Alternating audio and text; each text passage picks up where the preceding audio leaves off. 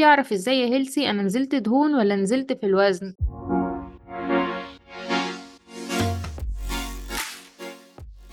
أهلا بيكم في حلقة جديدة من بودكاست ال healthy. أنا مدربة كل الصحة واللياقة البدنية والنهاردة هنتعمق في موضوع بيحير أي حد جرب يتمرن أو ياكل صحي.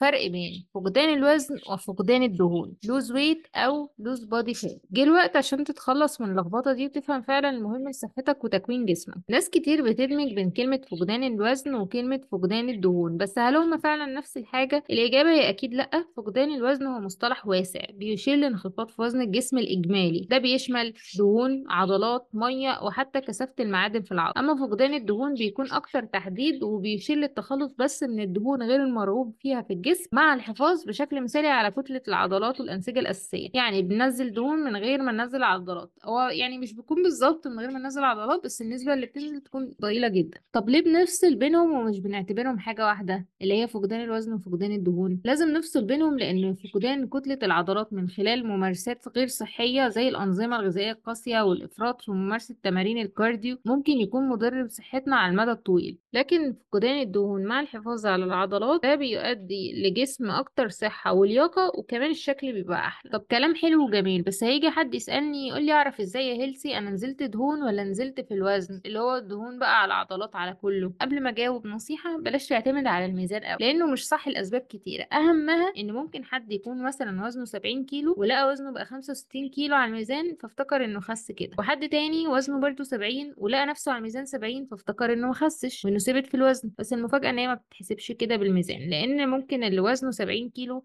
وبقى 70 ده نزل دهون وزاد عضلات فالفرق بان إن هو نفس الرقم في الآخر. لكن في الحقيقة هو زاد عضلات ونزل دهون بس الرقم في الآخر هو اسمه 70 برضه. أما الشخص التاني اللي وزنه كان 70 وبقى 65 ده وارد إنه يكون خس بس ممكن يكون خسر دهون وعضلات وعناصر غذائية كتير مهمة. ده كمان ممكن يكون نزل في العضلات والدهون زي ما هي فكده ما حققش أي هدف طبعا. فعشان كده موضوع الميزان ده مش أكتر حاجة صح. طب إيه الحل؟ في مؤشرات أفضل من الميزان. تعرفوا منها إزاي بتفقدوا دهون مش بتفقدوا الوزن كله اللي هو عضلات على دهون على كل حاجة. أول حاجة تحليل تكوين الجسم اللي هو الان بودي ده بيحسب لك نسب العضلات والدهون في الجسم ونسب المية كل النسب بتكون محسوبة. ده مش المقياس الوحيد غالبا برضو ما بيكونش دقيق يعني 100% مفيش حاجة دقيقة 100% بس مش دايما بيكون صح وساعات في أجهزة بتخرف شوية. طب إيه الحل التاني؟ المقاسات والصور والأداء دول أحسن حاجات تعرفوا بيها التطور بتاعكم وأنتوا بتنزلوا في الوزن ولا بتنزلوا دهون. أول حاجة المقاسات دي تشوف محيط الخصر والورك والفخذين غالبا ده بيظهر فقدان الدهون في القياسات دي قبل ما يعكسوا الميزان. تاني حاجة الصور صور نفسك على فترات منتظمة عشان تتبع التغيرات اللي في تكوين الجسم. الأداء كمان. هل أنت حاسس إن أنت أقوى وأفضل في التدريبات؟ لو رقمك على الميزان زي ما هو بس أنت حاسس إن أنت نشاطك بقى أحسن وبقيت بتتمرن بشكل أفضل فغالبا أنت وقتها فقدت دهون مش فقدت وزن لأن أنت أصلا لو فقدت وزن بشكل غير صحي بتبقى الواحد بيبقى شكله هزيل بيبقى شكله تعبان ومرهق وأداؤه أكيد ما بيبقاش أحسن حاجة في التمرين.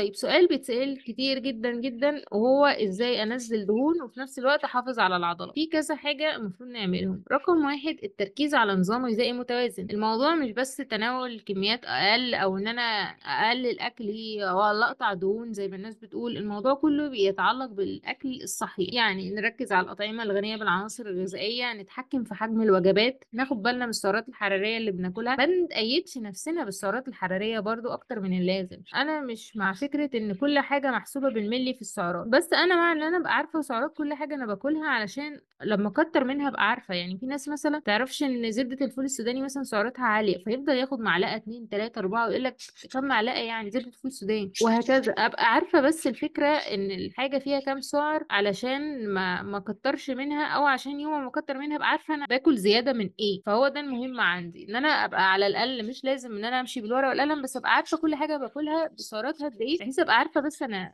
يعني أنا بدخل إيه لجسمي وفي نفس الوقت ما تقيدش نفسك أكتر من لازم السعرات الحرارية ما تبقاش ماشيها بالورقة والقلم بدرجة تخنقك وكمان تقليل السعرات الحرارية أكتر من لازم زي ما في ناس بتعمل عشان تلاقي نفسها خست وخلاص. ده مش صح لأنه هيخليك تخسر عضلات مع الدهون زي ما قلنا من شوية. ومش بس فقدان العضلات لأ أنت كمان حرقك هيقل دايما اختار أسلوب تدريجي وثابت يدعم فقدان الدهون ويحافظ على عضلاتك اللي اكتسبتها. رقم اتنين ادمج ال cardio مع تمارين المقاومة عشان تحقق أقصى قدر من حرق الدهون. تمارين ال cardio هتساعدك إن أنت تعمل عجز في السعرات الحرارية ومن الناحية التانية تمارين المقاومة هتساعدك على بناء كتلة العضلات وتحافظ عليها وده يعزز عملية التمثيل الغذائي اللي هو حرقك. بس طبعا الكارديو ما نفرطش فيه علشان ما نبدأش نخسر عضلات مع الدهون. رقم ثلاثة حافظ على رطوبة جسمك. طبعا المية الضرورية لمختلف وظائف الجسم. والرقم أربعة النوم. أنتوا في ناس كتير مش بتحسبوا ضمن الحياة الصحية وضمن أي حاجة أصلا ليها علاقة بالصحة. بس بجد هو أنا قلتها وبفضل أقولها مثلث الصحة متكون من ثلاث حاجات الحركة والنوم والأكل. ليه بقى؟ لأن أنت لما بتحرم نفسك من النوم جسمك بيفرز هرمونات التوتر ودي ممكن تعيق فقدان الدهون وبناء العضلات.